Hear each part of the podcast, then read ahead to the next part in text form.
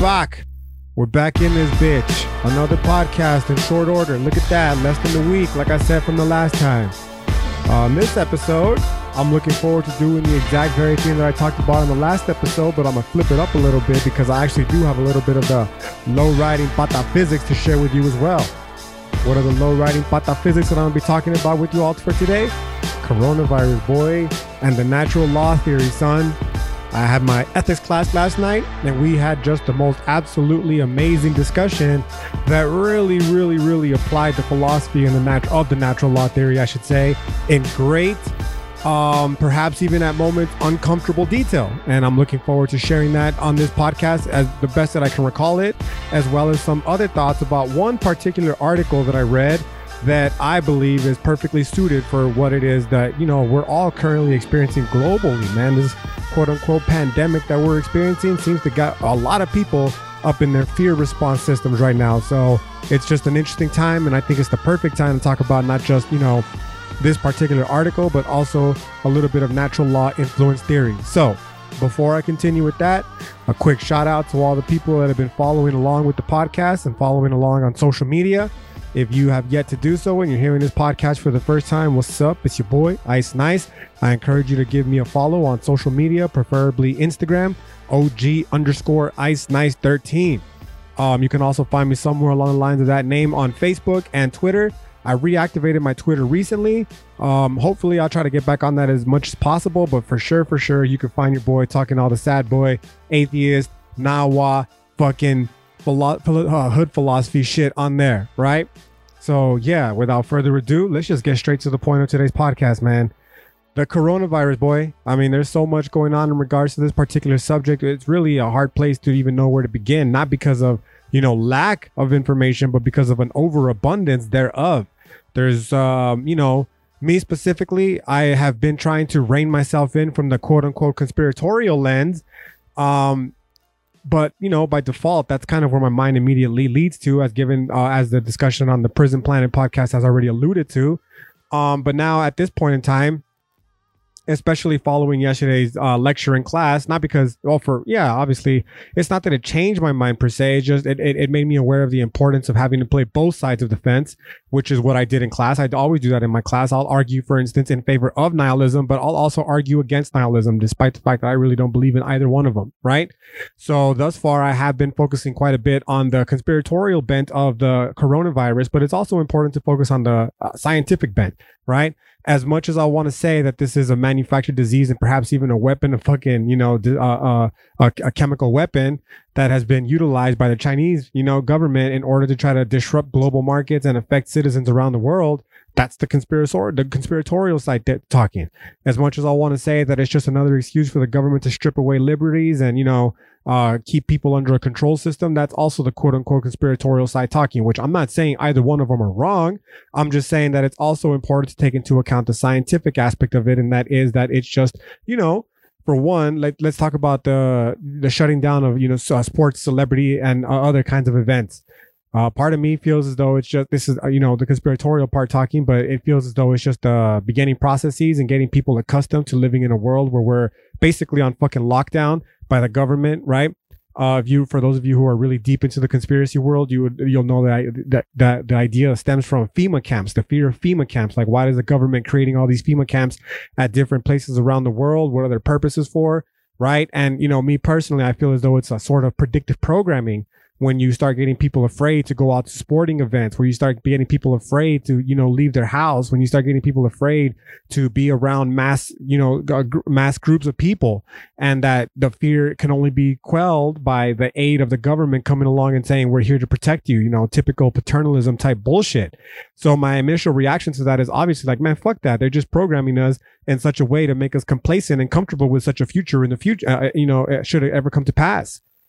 However, from a scientific perspective, the quarantines are easily explainable. And it is because, you know, that's how you keep the pandemics from spreading. That, you know, if you ask an epidemiolo- epidemiologist, that's exactly what they're going to say. Why hasn't the contagion spread as quickly or as far as, eh, you know, in, in certain parts of the world as in others? Because those parts responded after following the Wuhan outbreak and they've had the ability to lock down. And because of that lockdown, they've quelled any potential spread of the virus that could have potentially led to disastrous results, right? So I guess for the sake of fairness, that is the little bit of other side of the argument that I will give to it. However, again, my intention as a philosopher is never to examine it from a scientific perspective. I'm not qualified to do so. I'm not a scientist, so I really can't say. At best, all I'm doing is simply regurgitating to you information that I read from a bunch of fucking scientists, bunch of smart people, you know, that have who are studying the matter. Now, obviously, I read them with a critical lens and I'm kind of skeptical of a lot of it, not the science per se, but where is it coming from? Who's delivering it? What is the intention of this? Is it to spread fear? Is it to pacify fear? Like what that that's typical philosophy shit though. You know what I'm saying? Um, where it does relate to the field of philosophy, however, though, is the ramifications of an actual pandemic occurring in anywhere in the world, but especially here where we live. For those of us who are listening to in the United States of America, for me personally, here in El Paso, Texas, what makes El Paso, Texas so special is simply that we're located the there's a giant fucking army base located in our city. I've talked about it before, Fort Bliss, and there's another one just right up the road. It's number one and two. The one right up the road, um, what is it, Holloman? I want to say. And then here, Fort Bliss, number two, one and two, largest military installations of the United States government in the world. And because of that, we get people from all over the fucking world, man. We get soldiers that constantly are deployed all over the world. A lot of them living in Europe, where a large part of this coronavirus has, in fact, already spread. Motherfucking Italy on lockdown completely because of it. You know what I'm saying? So, um, not to say that there are soldiers here in El Paso who are already afflicted with it, let alone regular citizens, but the possibility that it could occur in this city is not entirely out of the question. Um, I know one person in particular said, I don't think a lot of people from El Paso would try, tra- travel to China. To which the simple response is, they don't fucking have to travel to China, man. The China, it's already fucking. They they they weren't able to properly quarantine it within the city or within the state, rather itself, the country. Goddamn. And because of that, this shit is everywhere. You know what I'm saying? So, um, it, it and the way that it spreads, it's just airborne disease. So it's not like you need to be in an intimate setting where the where, where, where the contagion is, the virus is, in order to be afflicted. So it's very possible that it could come here to El Paso. And because of that, that's where our lecture for yesterday, my ethics class began. Straight up question. And it's the question that I, had two classes yesterday. One of them was my high school class in the morning. And when I asked them, who's afraid of the coronavirus? I, on God, yo, on God, the first response that came out of one of their mouths was, if I die, I die. Typical fucking centennial at this point because my high school students are centennials. Yeah, they're like 16, 17, 18 years old, right? So they were born in the 2000s but um, typical response that we've come to expect from a depressed realist uh, perspective of those living in the modern world. You know what I'm saying? It's still funny nonetheless. Um, Another one also said something along the lines of, well, you know, predeterminism, if I don't have free will, then there's really nothing I can do about it because if I'm destined to get the coronavirus, then I'm destined to get the coronavirus. To which I, you know, my little philosophy professor heart was just very thrilled with that because it's like, you do listen, you are paying attention, right? But they're absolutely right. If you are destined to get the coronavirus and, you know, we don't have free will, guess what, boy? That ass is going fucking, it's going to happen one way or another, no matter what you do. You know what I'm saying? Um, but uh, what the one that I'm speaking specifically was my non-high. I don't have any high school students in this one particular class. And as a matter of fact, what makes that class even more special is I have three three army veterans who have seen combat. So I have three combat veterans in that course, right? And it made for a very, very, very interesting discussion. Um, initially, initially, and I should qualify it further by saying I didn't intend, I didn't intend to go in there to be some fucking fear porn peddler. That's never my intention. Okay. As I was explaining to the students though, and it's one of the, one of the critiques that some of the students uh, had because I asked them who's afraid of the coronavirus and surprisingly not a lot raised their hand. Uh, it was only a select handful. I believe like six students that did raise their hand to admit that, yeah, I'm afraid of the coronavirus. The rest of them weren't necessarily shook, which I think is a great thing. And I made it a point to clarify to them that the point of this particular lecture is well, it's twofold. The first of which being to properly introduce the natural law theory, and the second of which being just to analyze the coronavirus or any potential pandemic from a logical, critical, philosophical perspective. Like, let's just fucking draw it out to its ultimate conclusion and see exactly what is at stake, what exactly people are so worried about, and so on. And it was from there where, well, initially, you know, I my biggest concern, okay, and I told him straight out, like I, I try to be as 100 with my students as possible. So I will always, always, always divorce the philosophy professor from the personal person. So I'll tell because you know they're always asking questions like, "Well, what do you believe? What do you believe?" I'm trying to see if I have the book here. Give me one second. Always with these motherfucking books, right? Oh, here it is. It's over here on this side. Um, so yeah, so always with these motherfucking books, but I just feel as though it helps lend credence, epistemic credence, if you will, to the arguments that I'm trying to make here. And it's this book right here by Bell Hooks, Teaching to Transgress. I know I've mentioned it before, but it bears repeating yet again. And this is just another, this is like one of the, the, the staples in critical pedagogy. And one of the ideas that is introduced in critical pedagogy, and especially in this book, Teaching to Transgress, is the importance of professors, teachers in general, being fucking real with their students. Because how can you expect your students to be real with you if you, as a professor or a teacher, don't have the courtesy to extend the same fucking favor to them, right? So I will always tell my students, and this is how our lecture started forthright. I will always give them what I personally, as a as an individual being, completely removed from the philosophy professor, believe but then I'll give them the philosophy professor uh, answer, right? And I'll always qualify it by telling them, like, look, generally, I don't like to tell you what I believe because I don't want to bias your opinion in any ways. I understand and I recognize full well, for instance, the privileged role that I have as a professor and how some might see it as a as an authoritative position. Uh, in terms of what to believe and what not to believe, at least, and that because of that, you know, it could potentially sway their own personal opinions. Which I remind them that's not the intention of why I'm sharing this with you. But I did start off my particular lecture by telling them the, the, one of two things. The first of which being the predictive programming. Like, yo, that's critical theory 101, bro. This idea that these things are being introduced to us long in advance in order to prepare us for these future events that occur so that when they do occur, the emotional brunt will have already been bared, if you will. The cognitive dissonance will have already been properly dealt with. Uh, in this particular case, I gave them the example of Space Jam. For those of you who are hip on the um, conspiracy threads on the gram right now, perhaps you've seen the one floating around of the movie Space Jam where the NBA season gets canceled and you know it's all getting quarantined. The NBA players are being checked for viruses and all that. Well, they're being checked for as to why they're losing their abilities. You know what I'm saying? And they cancel the NBA season out of abundance of security for their players and whatnot. You know what I'm saying? And when I brought this up to my students, they were like, "Oh shit!" Like I remember that movie from when I was a kid. To which I was trying to explain to them, like, "Yeah, that's that's how predictive programming works. It implants these ideas inside your head, and it makes you ask questions like, "Damn, imagine if that really happened. Could that possibly be the case? What would I do if I was in that scenario?" Right. So you've already dealt with all of the emotional baggage associated with a movie like that. Or the other example that I gave was The Matrix, because that one's a lot more visceral, a lot more powerful okay? And it definitely elicits a stronger emotional response so that in turn it's it's natural that it's going to have more of a of an impact on you. So then i tell my students like imagine all those emotions that you experienced when you first watched the movie and now that they've already been instilled in you now that you've already become familiar with them when it actually does occur the predictive programming does in fact manifest itself it's kind of like oh well i've seen this movie before. You know what i'm saying and that's where my initial concern was with my students. But then i mean with with this whole coronavirus outbreak and that's what i explained to my students i should say. But then i took it a step further and i said but real shit real shit my concerns they're not even they're, i don't even need to qualify them by saying it's from the critical theoretical field of philosophy. I don't even need to qualify them further by saying that they might be conspiratorial because it's just a simple analysis of human nature. And that's where shit starts to get real fucking dark bro. Um I told one of my students who he seemed to have a real problem with even wanting to discuss this, which you know I, I, I found to be quite odd. But I explained to him like, yo, when we're in philosophy in general, we're concerned with the nature of human beings, and the nature of human beings is never relegated to just the good that we perceive in human beings. It's also fucking bad because in fact, it's mostly the bad that has led us to this fucking modernized world that we're living in. It wasn't because people got along and saying kumbayas that I'm sitting here fucking being able to lecture you or rather give this podcast via, you know, technological form. The fucking world was built on people fighting tooth and claw, right? Uh, tooth and fang, if you will, or what is it? Uh, whatever the fucking saying is, blood, blood of tooth and claw, or some shit like that.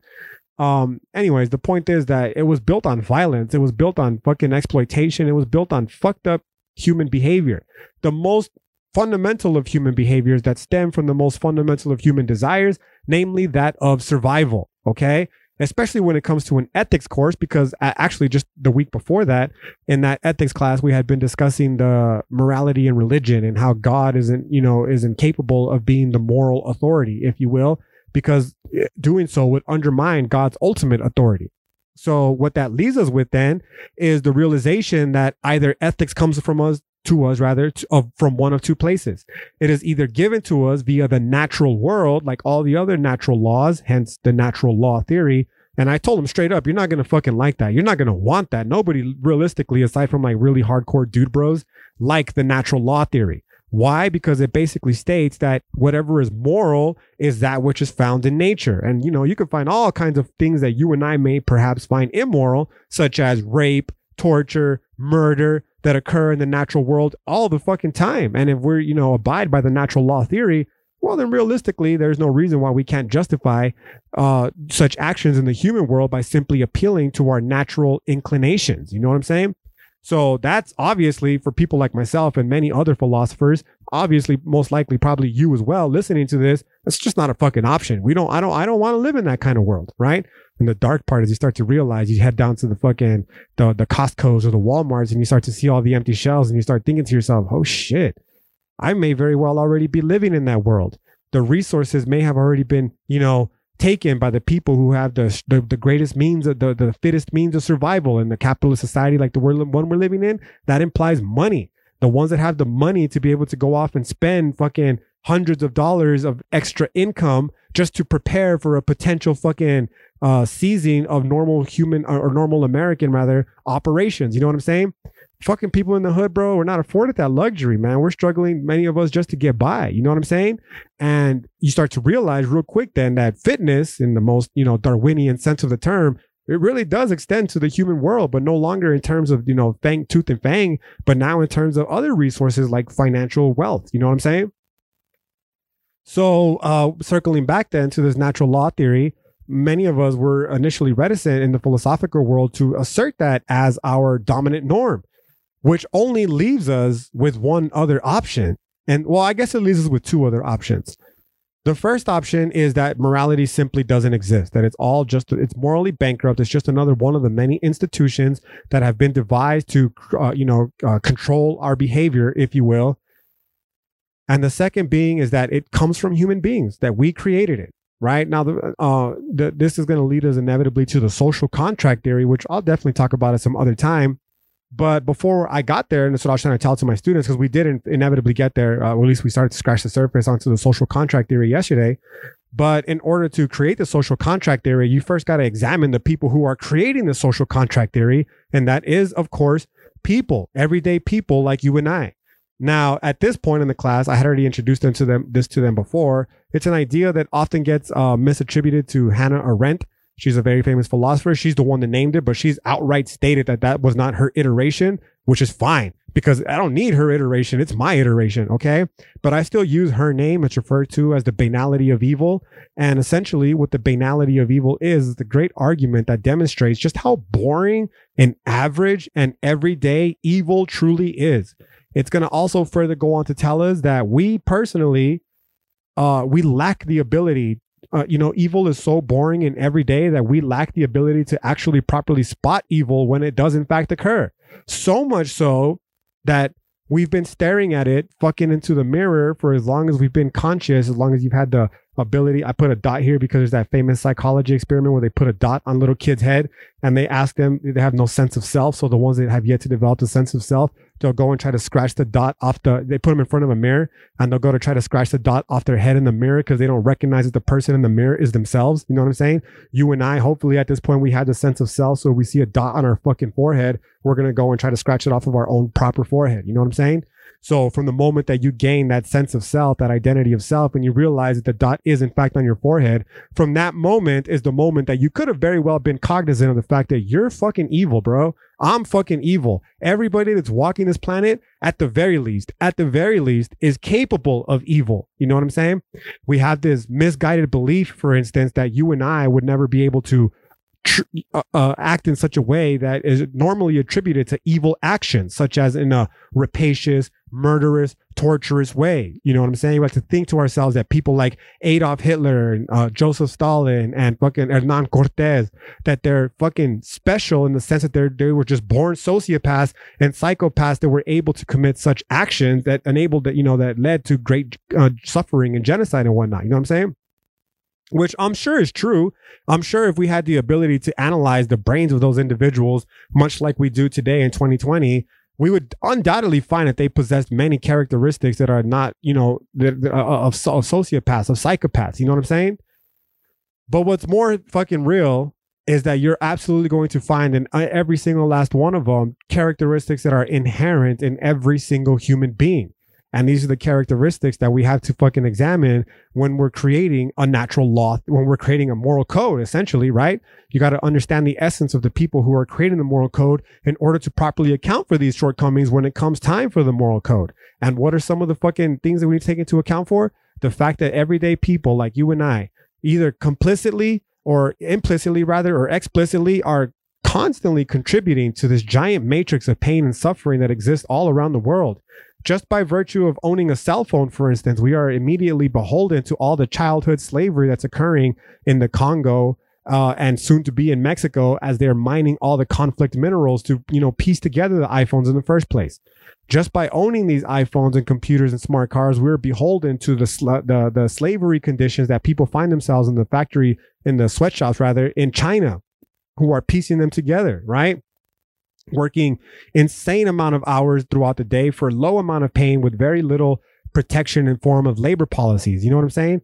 And that's all because people like you and I don't want to fucking spend another extra thousand, two thousand dollars for an iPhone when we could spend a fraction of that cost operating it in the, uh, or rather, if it continues to operate in the current way that it is now, namely in the form of sweatshops and child labor. You know what I'm saying? It's one of the great parts from that Ricky Gervais uh, uh, Academy Award speech where he fucking outed Tim Cook from Apple, who was there, and he said, "Oh yeah, how great to have a show on fucking uh, Apple about whatever the fuck his show's about." You know what I'm saying? Meanwhile, the entire time you're fucking contributing to the suffering of millions of people around the world through your your your your, your sweatshops, essentially, right? So in that respect, yeah, that's how you and I are evil because you know obviously the, it's a supply and demand system in fucking capitalism. So ideally speaking, in the most ideal sense, those children wouldn't be being held at gunpoint in the Congo. Those people wouldn't be forced to work in sweatshops in China if you know you and I just simply didn't buy the iPhone. But you know, me personally, I like my iPhone. Me personally, I like to be able to give you my fucking podcast and I also like my money and I don't like to want to have to spend it extra amount on shit that, you know, I could buy for a fraction of the cost. So it puts me specifically, obviously, especially in a very awkward position because I'm more than well aware of it. I'm more well of the information. I'm more well aware of the fucking ramifications and I still choose to engage in it nonetheless, right? The out that I give my students is at least y'all are barely learning of this because many of them don't know where the fuck the, the conflict minerals, they don't know what they are. They don't know what the sweatshops in China are about. They don't know any of that shit. So I'm barely introducing it to them. You know what I'm saying? Me, on the other hand, this is my fucking fifth year already teaching the same shit. And it's like, yo, at what point are you going to just accept the fact that low key, bro, you, Ice Nice, you're just the evil motherfucker that you like to conveniently turn your head when things are inconvenient for you to, you know, when they're inconvenient for you, just at that. You know what I'm saying? So, with that initial understanding of the potential of evil that exists with all of us, this is how we circle back to the coronavirus. I just ask my students straight up, yo, like before we get into the actual coronavirus, just imagine, just just quick thought experiment. You don't even have to imagine because we've all seen the videos of Black Friday, the day after Thanksgiving. They moved this to the day after Thanksgiving, man. They didn't even wait anymore, right? It was like, let's get this shit over with as soon as possible. Now, obviously, the reason that I mentioned the Black Friday example is because every single last one of us has seen the videos of people at Black Friday literally fighting fucking tooth and fang. Why do I keep saying tooth and fang? I'm sorry, right? Tooth and or whatever, claw, fang and claw. Okay. I should really look it up, but I'm not going to. You know what I'm trying to say, okay? Goddamn, cut me some slack, boy and gal, whoever, John to be gender exclusive here. um, but the reason why I bring up the Black Friday again is because obviously you and I, we've all seen the videos of people fucking throwing hands at Walmart for a fucking discounted television, discounted allegedly television. You know what I'm saying? And every single time this happens, a meme, a counter meme, the antithesis to it emerges and it states, yo, if this is what they'll do for a fucking discounted television, what the fuck are they going to do when the lights go out? What are they, you and I, going to do when the water runs out? What are we going to do when the food supplies run low? You know what I'm saying? Because every single person in this class, me included, likes to imagine ourselves as never being able to commit atrocious, immoral actions. But that's only because every single person in this class, myself included, is living in a world. I'm putting myself in the frame of last night's lecture discussion. Um, have, we've inherited a world that's already been ready made. Not many of us here. I have a few, you know, older uh, uh, uh, students, very non traditional in that sense, the community college a- atmosphere, right? So, from what I know, however, most of the students in my philosophy class, we inherited this world, myself included. We didn't lay the foundation for it. We didn't, you know, we didn't fight any of the major wars uh, with the exception of those three students that I mentioned, had combat experience that are currently fighting now, necessary to have the luxuries and amenities that we do in this first world country. So we're kind of just taking for granted. So we've never been put in a position then, in turn, where we would have to find out whether or not we are capable of such actions. It's at this point in my lecture, if I recall correctly, that one of my students even said, like, yeah, man, one of the craziest parts for me was when I realized how easy it was to shoot at another person that was coming at me with a gun. That's a very powerful thing to fucking say to somebody, man. You know what I'm saying? Because that person is essentially stating this entire life, even though they had been trained to be combat veterans, they never really understood what it meant to be a combat service member until they were put in that position. And when they were, they were taken aback by how easy it was to fucking pull the trigger. You know what I'm saying? And that's for something like as ambiguous as national security. That's something as ambiguous as the United States military telling you this is your job and this is what you do. Now, I say ambiguous because it's the contrast to when shit really starts to get real. Shit really starts to get real when, I mean, I went to Walmart yesterday and today. I'm not going to front.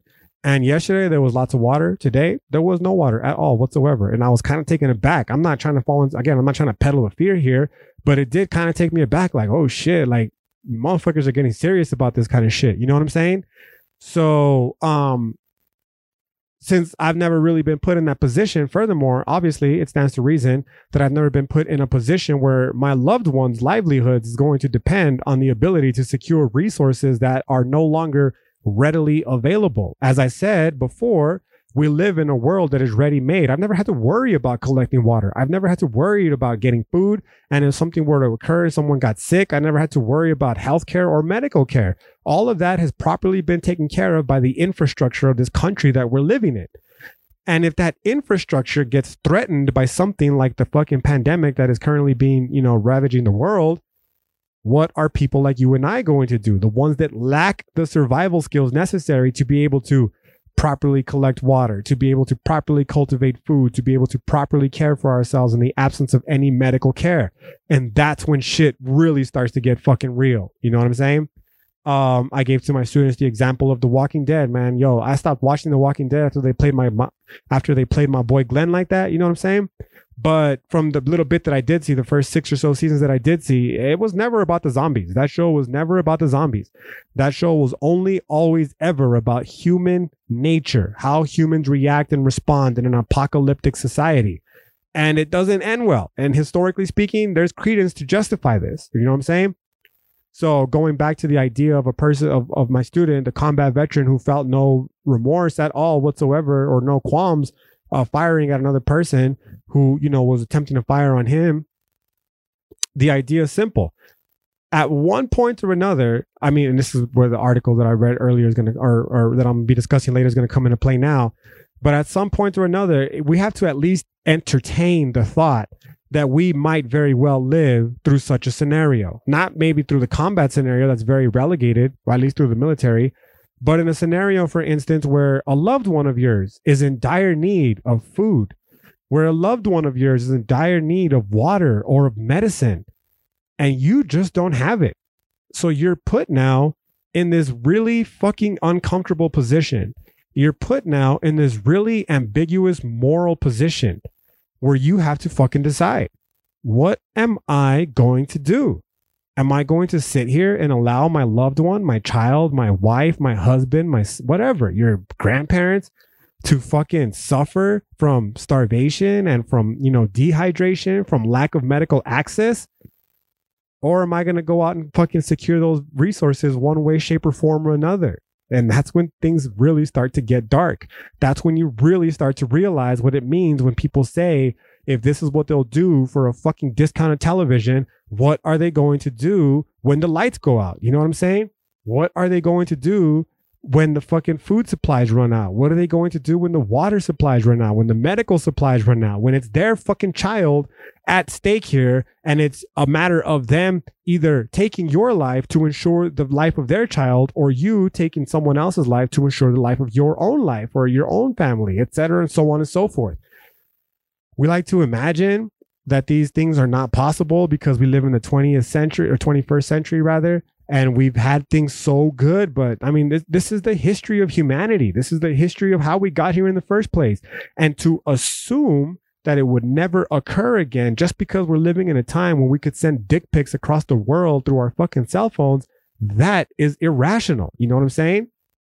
So from there uh, it was around this point in the particular in the lecture that we were discussing that people started to pay more a little bit more attention to the, the, and it's not just because by chance right?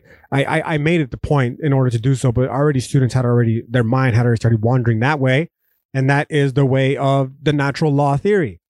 And the way the natural law theory particularly reinserted itself in this particular instance is the realization that okay if it's just a matter of survival and everybody's going to be out for their own self-interest who's that going to leave out?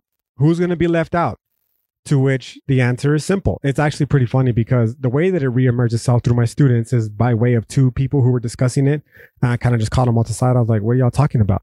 And they said, oh, it's because before class started, we were talking about population control. right. And they were like, well, and I told them, well, why didn't you mention it? And they said, because I don't want to introduce that. We didn't want to introduce conspiracy theories. And I said, okay, understandable. I, I ask all the time, like, don't like let's not let's not focus on the conspiratorial aspect of it. Let's focus on it from a critical perspective, including your idea of population control. Now, I'm not going to be irresponsible enough to suggest that the coronavirus is a form of population control, but I'm certainly not going to be naive enough to dismiss the fact that it's clearly affecting certain populations more than it's affecting others. In this particular instance with the coronavirus, it's affecting senior citizens and people with compromised immune systems the most. Now, if you want to get real deep into it and you ask the, the conspiracy heads, they're going to tell you like, yeah, this is undoubtedly a form of population control. And it's not like it's ever, they don't ever do it in one fell swoop. That would be too dramatic. So instead, what they do is they introduce these, they, it's like they fucking, uh, they, they stagger them in order to not for the impact of loss of, uh, of, of lives in order to not be so dramatically felt. Um, and in this particular case, there the argument is well, there's two arguments. The first is that it was introduced. Wow, there's so many arguments. Let me just get through them really quickly, just so I can get them off my head. Uh, first is that it was a, a, a, a bio weapon that escaped. Then it was a bio weapon that was intentionally released by the Chinese in order to disrupt the global markets. And then it's a further. It was further uh, said that it was done so in order to hurt or help certain political candidates' reelection um, uh, chances, et cetera, and so on and so forth. Right. And then there's a deep, deep, deep, deep conspiracy from the population control that states, yeah, it's just intended to help ease the current burden on fucking social security that we're facing as a country, right? So that's like, that's really deep conspiracy shit right there, though. You know what I'm saying? But again, if we look at the people who are being on, uh, affected by the coronavirus the most, we don't need to be conspiratorial about it. Like the, the fucking proof is in the pudding. Children under the age of 10 don't seem to be too affected by it. And relatively young, healthy adults up to the age of 50, they seem to have a very good chance of surviving it. But once you start getting into the elderly years, shit starts to get really fucking squirrely. You know what I'm saying? And in order to remove it from the natural law, or rather from the conspiracy theory, I just brought it back to the natural law theory. And I said, okay, straight up, let's imagine that this is not even a pandemic that we're facing, but it is just a world in where it's a fucking case of all for all, everyone for themselves, okay? Where the fittest people survive. And you just, I just simply ask them to imagine who do you think is going to be the first fucking people who are affected by it? There was three waves that I gave them. There's three waves. And the first wave of people is obviously, obviously always going to be the elderly. Why the elderly? Because they can't fucking fend for themselves as well as physically uh, as their as as a younger individual can. You know what I'm saying? Their immune systems are more compromised. Their their bodies they don't they're they're they're more frail. They're more fragile. The people in general they just need to be taken care of. You know what I'm saying? This is why we have such things, social safety nets like Social Security and Medicare for the elderly because without them, we're basically giving them a fucking death sentence the moment they can no longer work to provide for themselves. You know what I'm saying? So of course the elderly are the most fucking vulnerable. And if you put them in a position like as the natural law theory dictates where they have to fucking be able to defend for themselves, how are they going to possibly roll up in a Black Friday type event where people are fighting fucking fisticuffs for fucking water and win? It's not possible. They're going to get trampled. But uh, they're going to be the first ones down. You know what I'm saying? And if we collectively as a society aren't there as their social safety net, they're fucking, that's it. They're done for. You know what I'm saying? The second wave of the people that are going to be most affected by this, and this is, you know, going back to the coronavirus, obviously is the fucking sick, the people with compromised immune systems.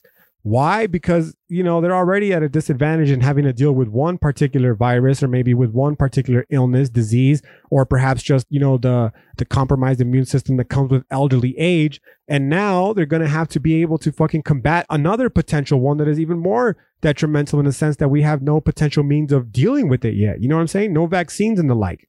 Um, furthermore, furthermore, you have the ones who are already in the hospital. And this is where shit, this is where we started getting back into The Walking Dead from the very first episode of The Walking Dead. So I'm not spoiling shit. Don't worry.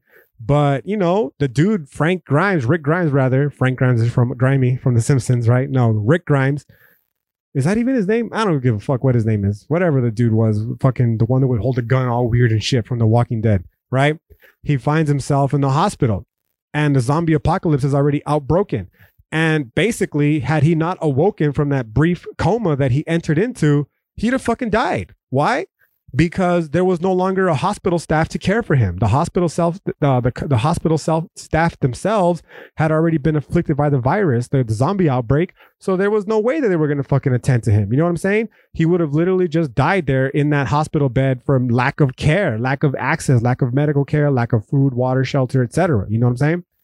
Um, Furthermore, let's assume that even even even if the zombie outbreak doesn't doesn't realistically happen in the real world, okay, and that doctors and nurses here in America are still able to tend to the hospitals, they're already filled with people. That's one of the crazy things that I talk to my students about all the time. It's one of the little fuck fuck thought experiments that I like to mess with them with just to get their minds thinking. And the thought experiment is as follows. I always, always have a litany of nursing majors in my class, which is great. Like, yeah, fucking do it, do it up, dog. Be a nursing major, 25 bucks an hour, starting pay, capitalism. You know, you got to secure those means to survive one way or another. Shit, do your thing, dog. However, I always follow that statement up with the following. But why are there so many nursing jobs available in El Paso? It's a very important question we got to ask ourselves. Like, it's great that there's so many jobs for you, but why are there so many nursing jobs available in El Paso? It's an old philosophy question, and the answer is simple because there's a shitload of sick people in El Paso. It's that fucking simple, right? Um, if there weren't so many sick people in El Paso, there wouldn't be such a need for, you know, so many nurses, so many healthcare providers in this city. There's a lot of people, period. There's about a million people in this city and the surrounding area.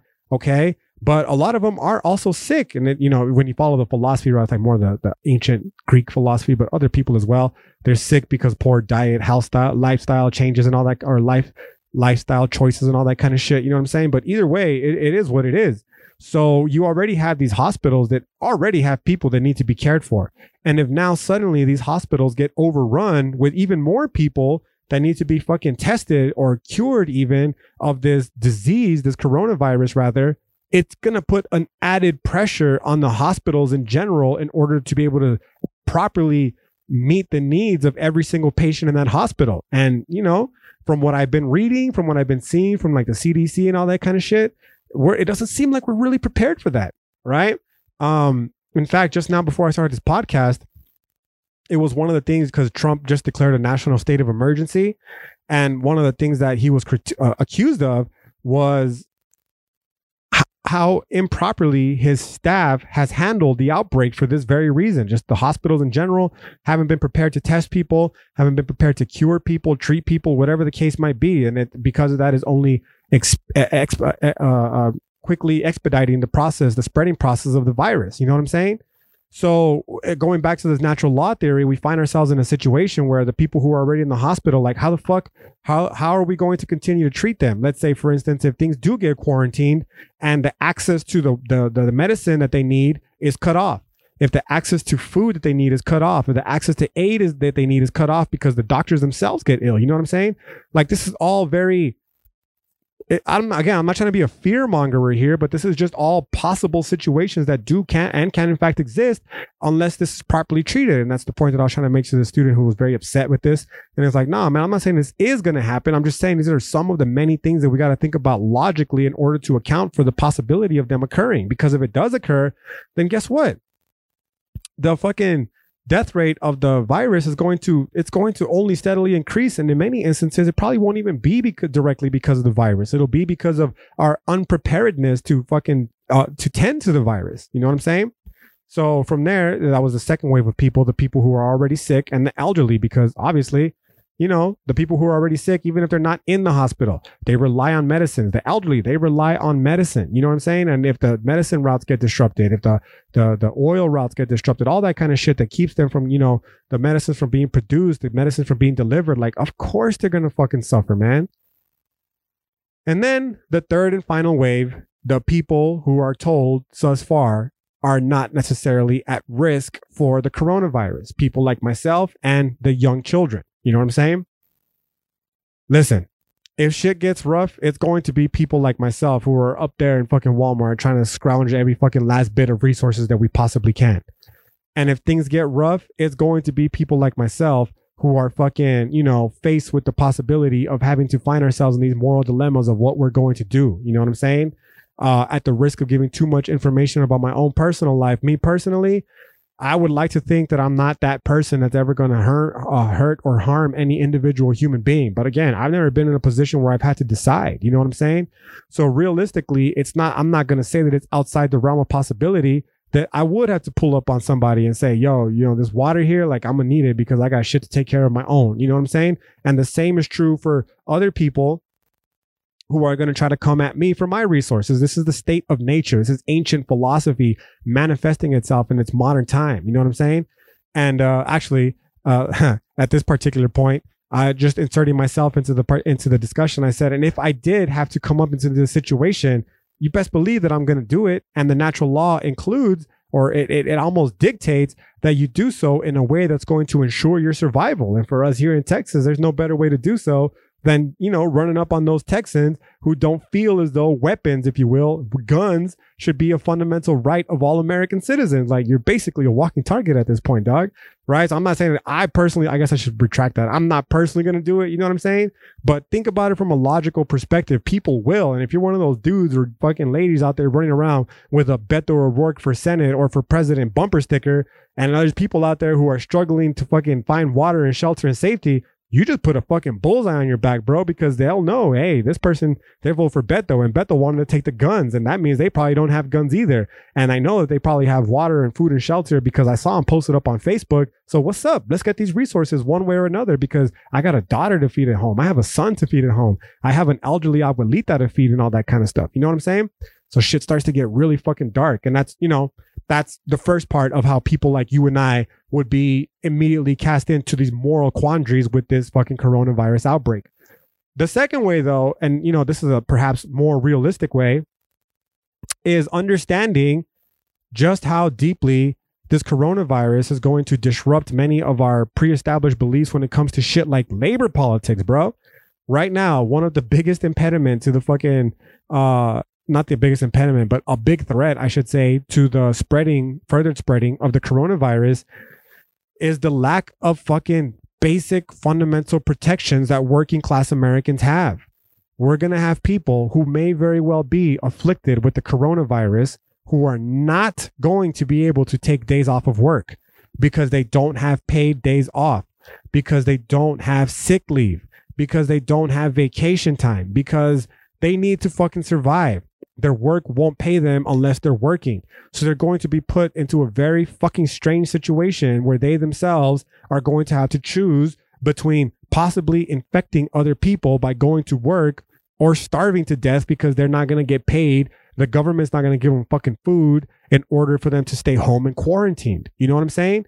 And that's raising all sorts of issues when it comes again to these labor practices. Like, how the fuck have we allowed ourselves to live into the modern era without the most basic of fundamental human rights necessary to ensure not only the survival of individual people should they become ill outside of this potential pandemic outbreak, but just especially when it does hit, like goddamn, dude, this this pandemic is really, really, really exposing the weaknesses in our fucking current, you know, labor practices and labor policies that we find ourselves living in.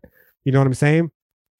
So that's just another way that people like you and I, the ones I'm assuming listening to this, you know, um, are going to be affected by this fucking corona out- virus outbreak. Like, yeah, maybe, maybe we'll have a good chance of surviving it, but that chance of catching is going to only be further, further exponentially increased because of the fucking society that we're living in that's going to force us inevitably to come into contact with people who have potentially fallen ill with the coronavirus. You know what I'm saying? So, yeah, so far, that's the first half of the lecture that I, the podcast, I'm sorry, right, that I had planned for today. So if you give me just one quick second. All right, so that brings us to the second part of the podcast that I wanted to share with you. And like I said at the beginning, it's going to be a fucking hybrid of the traditional El Grito, where it's me giving you my thoughts, as was the case with the first 48, 45 minutes or so. And the second part being with a, uh, philo- a philosophy article that I read recently that perfectly um, and captures, I guess I should say, captures rather, what my own personal thoughts were regarding not just the coronavirus, but the our our current position in general. Okay, I know I've mentioned it before. Let's see where the book is. Um, right here, if you could see them. Uh, I guess I guess you can't, but they're the philosophy of horror books that I had been reading a while back. Um, and that those books in and of themselves perfectly captured that very sentiment, and it is the realization of the fleeting nature of human existence. Nothing is permanent, dog, including human existence. One way or another, the human project will come to an end unless we find a way, for instance, to escape this planet to a more hospitable planet in the billions of years from now when it's going to take for the sun to explode because inevitably billions of years are a long time but it's still time and the time will come when the sun does in fact explode and if that time comes and we have yet to overcome our very base level human fucking animalistic instincts, the kinds of which are on full display right now at fucking all the major grocery stores, for instance, where people can give a fuck less about everyone else they're, uh, dying of dehydration. They're trying to hoard all the water for themselves, right?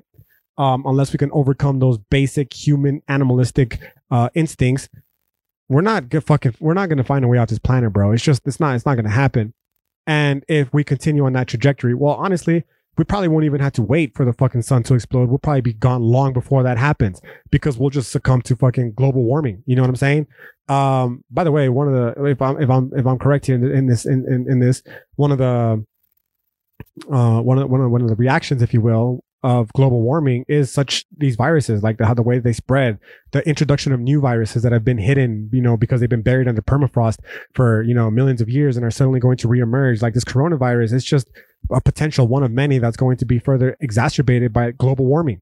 And we're doing that. And we know that we're doing it full well. You know what I'm saying? And that we know even further that it poses a direct threat to our existence as human beings. So, you know, why I mention it is because, well, as the name of the article states, the name of the article is "The End is Coming," and the the author of the of the article is a, is a, is, is named Agnes Callard or Agnes Callar, however you want to pronounce it. It's two L's, so in Spanish, Callar, right? Um, but it, yeah, essentially, it's just her interpretation. She doesn't explicitly state the full. I'm assuming it's a her, by the way, right? Um, she doesn't explicitly state it as the philosophy of horror, but it is what it is. That's what's what it is, right? It's rearing its ugly little head again, and is what uh, the way she's mentioning is she's talking about it in terms of this coronavirus, right? But she again also herself, as the author of the um, philosophy of horror trilogy, is concerned with the specter of global warming. It's just been hanging its ugly little head around every single corner, right? So whether it's this fucking virus that kills us or global warming that kills us, the central point is inevitably the human project will come to an end. In fact, there was this real prominent fucking economist, uh, according to this article, that gave us about 700 years, give or take, at the current trajectory that we're heading. So in 700 years, it may very well be that the last human being walks the fucking planet. Okay. So on top of all of that, we have other mass killers that we need to take into account. And I'm not saying mass killers like Ted Bundy and company, fucking Chris Kyle. I'm saying mass killers in the form of things such as suicide, mass killers in the form of things such as heart disease and cancer, the three number one killers of people in America, especially men with suicide. You know what I'm saying? So on top of all the constant attacks that are currently, you know, threatening human existence, there's also those just in the United States of America alone. And to further, further, further complicate this, we have this growing fucking tide of nationalism and ethno nationalism, okay, around the world. And what makes it even more scarier now than it was in the past is that you know, technology has made the proliferation of weapons in general, but especially weapons of mass destruction cheaper. It's just easier for these people who want to get a hold of fucking, you know, weaponry in general, but perhaps even a weapon of mass destruction. It's a lot more easier than it was in the past. And that, you know, this this shit starts to become really bothersome when you start to think about it, right?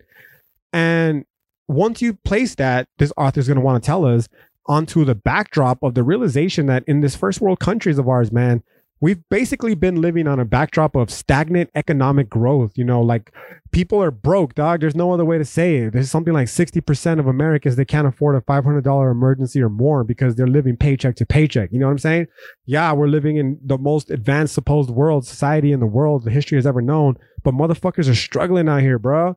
You know, and um, when you mix, it's it basically what it boils down, what it what it all culminates in this perfect cocktail right of dissatisfaction and disillusionment. Um and you know again like i'm not trying to be this fucking fear peddler. I'm not trying to be a fear mongerer. There's plenty of people already out there doing that. I'm not trying to sit here and signal the fucking inevitable end of the world because man motherfuckers have been proclaiming the end of the world since the biblical days and before if anything i would say that we'll be fortunate enough to make it to the fucking end of the world because motherfuckers have been prophesizing it from the end from since the beginning of time. Can you imagine being the generation that's actually fortunate enough to see the fucking end of the human species? That'd be pretty fucking dope. You know what I'm saying? So nah, I'm not trying to be a doomsayer, but I am going to say that the thought of the end of the human species, it's certainly one that we should inevitably inevitably start to entertain, right? And, uh, if you ask the author of this article, she's saying that it's already starting to take hold. Now, I know I've already talked about it before, but I'll just briefly I'll state it quickly just so I can get through the note here. It's the best way to see it is um, you know, through the sun exploding. That's the most obvious one, right?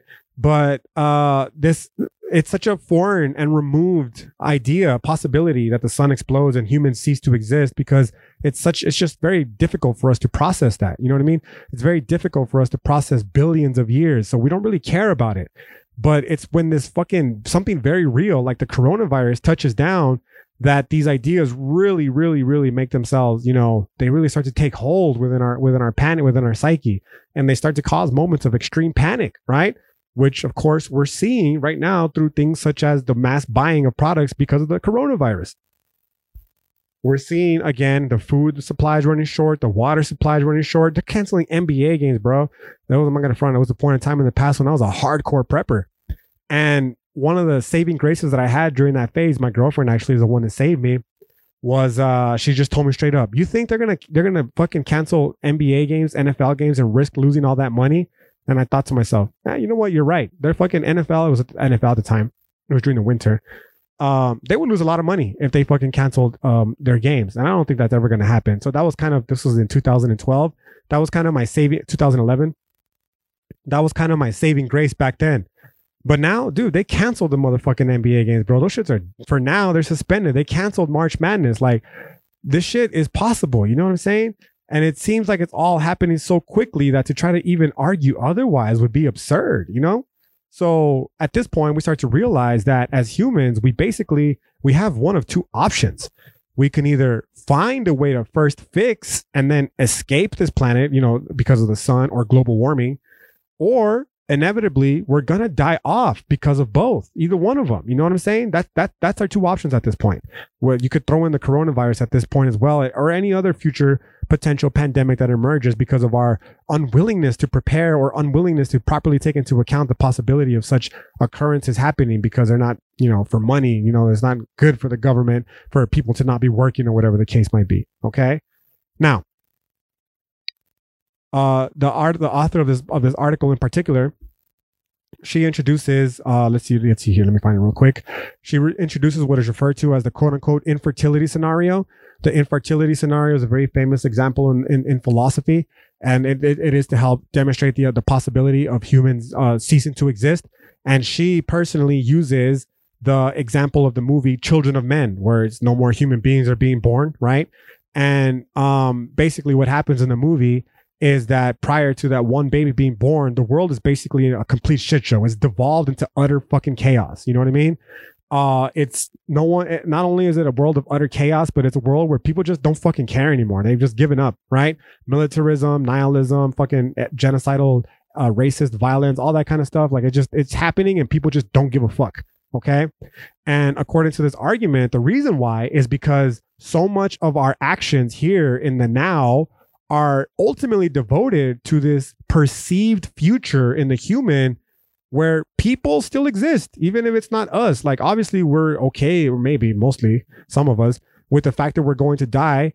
But the idea that the human race will continue to exist, that is enough. This article's going this uh, argument's going to want to tell us to uh, enable us to be able to do and you know engage with actions, knowing full well that future human uh, uh, uh generations will benefit from it. You know what I'm saying? And that without the prospect of these future people, the meaning of our lives, this argument is gonna, this argument argues, becomes self interested. We no longer care about the future. We care about ourselves, right? Uh, the meaning of our life now becomes prone to cruelty and entirely indifferent to suffering. In fact, now that I think about this, I'm going to actually title this particular podcast The Plague.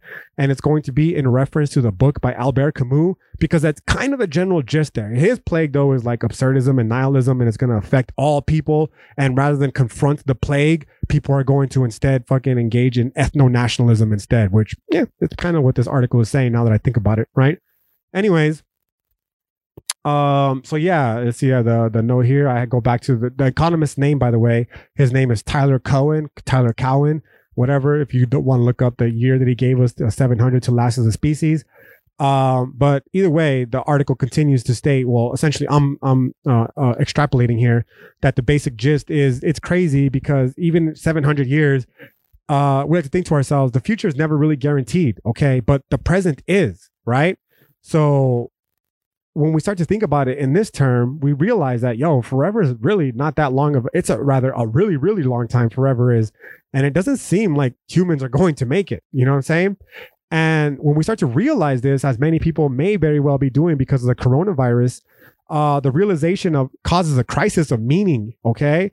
And it's only going to get deeper as the time comes closer, the crisis of meaning here being, what the fuck am I doing with my life? What is life in general? What's the point of it all? Why fucking be moral? Why be responsible when I can just kill, fucking rape, murder, torture, whatever? Because I'm gonna die anyways. Nothing has any meaning or purpose. Humanity is not going to exist, and so on. You know what I'm saying? This is where the social contract theory inevitably emerged in my classes. But I'm I'm cutting really close to an hour here, and if you're still listening, I appreciate the fuck out of your time and patience. So I'll try to get through this as quickly as I can. Right? Anyways, essentially, uh, the goal for this article, essentially, is what she's trying to say, is to avoid not only this inevitable end, but rather to uh, also avoid this this pressed process of us going through the motions until it does in fact occur. Right now, she introduced this really cool metaphor that says that just the way that people are currently stockpiling food and you know other necessities in anticipation of a potential quarantine because of the uh, of the coronavirus, right? It's the same thing is going to happen. Uh, it's that she refers to it as the argument follows a depressed, dissatisfied, and de-energized distant future is going to strip the present meaning of any future, or, or rather the future of any meaning as well, until the same is true of the here and now. Meaning that inevitably, if we know that the human the, the human species is going to come to an end, that is going to introduce to us a very depressed, distant, fucking de-energized feeling, right? Here in the present. And when the future generation that is the last generation comes, it's they're only gonna it's only gonna be amplified by that point, right? Um, so the goal then is that, you know, we here in the now can't allow for this nihilistic impulse, if you will, this plague to use plague rather to use the Camusian language to take foot. Because if it does, then we're basically fucking condemning ourselves to utter extinction and that it's the responsibility instead of people like you and I, she's going to refer to them as humanists, um, in order uh, to avoid this, to actually take fucking accountability now. She says to have the ability to live a life with courage, okay? To learn to live a life of courage. And she says, well, what is courage? It's simple. It's admitting that even though we're going to die, even though the human species may potentially come to an end, we have to admit that things still matter. Okay. They matter to you as an individual and they matter collectively as a society as a whole. because without that, we're fucked. Where we're going to fuck the future generations as well. Okay, we have to learn. This is the meaning of courage to see the value of life as more than just biological, but now as an ethical impulse. For those of you who have listened to the Kierkegaard podcast that I do with my boy Aaron, this is what the fuck he's talking about. Learn to recognize ourselves as ethical, moral agents living in a world where our fucking actions and responsibilities do in fact matter. Okay? So circling back to the example that I gave to you of the iPhone, like I had to recognize me as an individual person that my purchasing of the iPhone, that's an ethical and moral decision that I'm making. And that if I continue along with that fucking attitude of like, ah, who cares? I enjoy my iPhone, I enjoy all that kind of shit. That's the depersonalized, de fucking pressed, de-energized self that is only going to pave the way for the future so that when that last generation does come, people are just gonna be like, ah, fuck it, who cares anyways, right?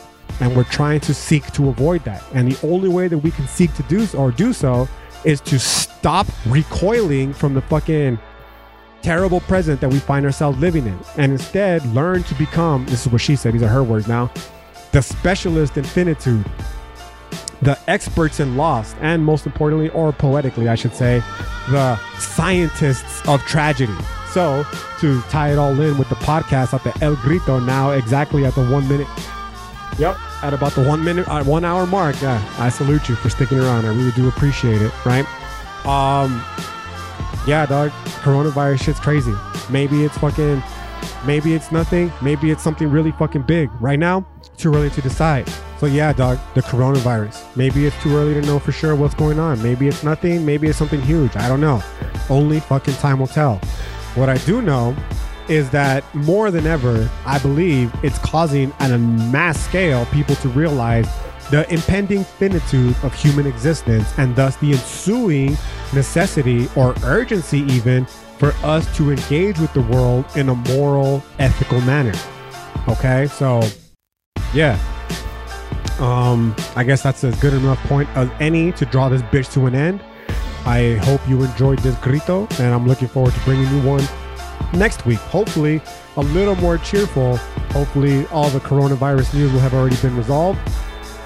And we can get back to discussing some other philosophy uh, from the articles that I've been discussing. So until then, I hope you all have a great rest of your day, week. Until next time I see you. And yeah, peace.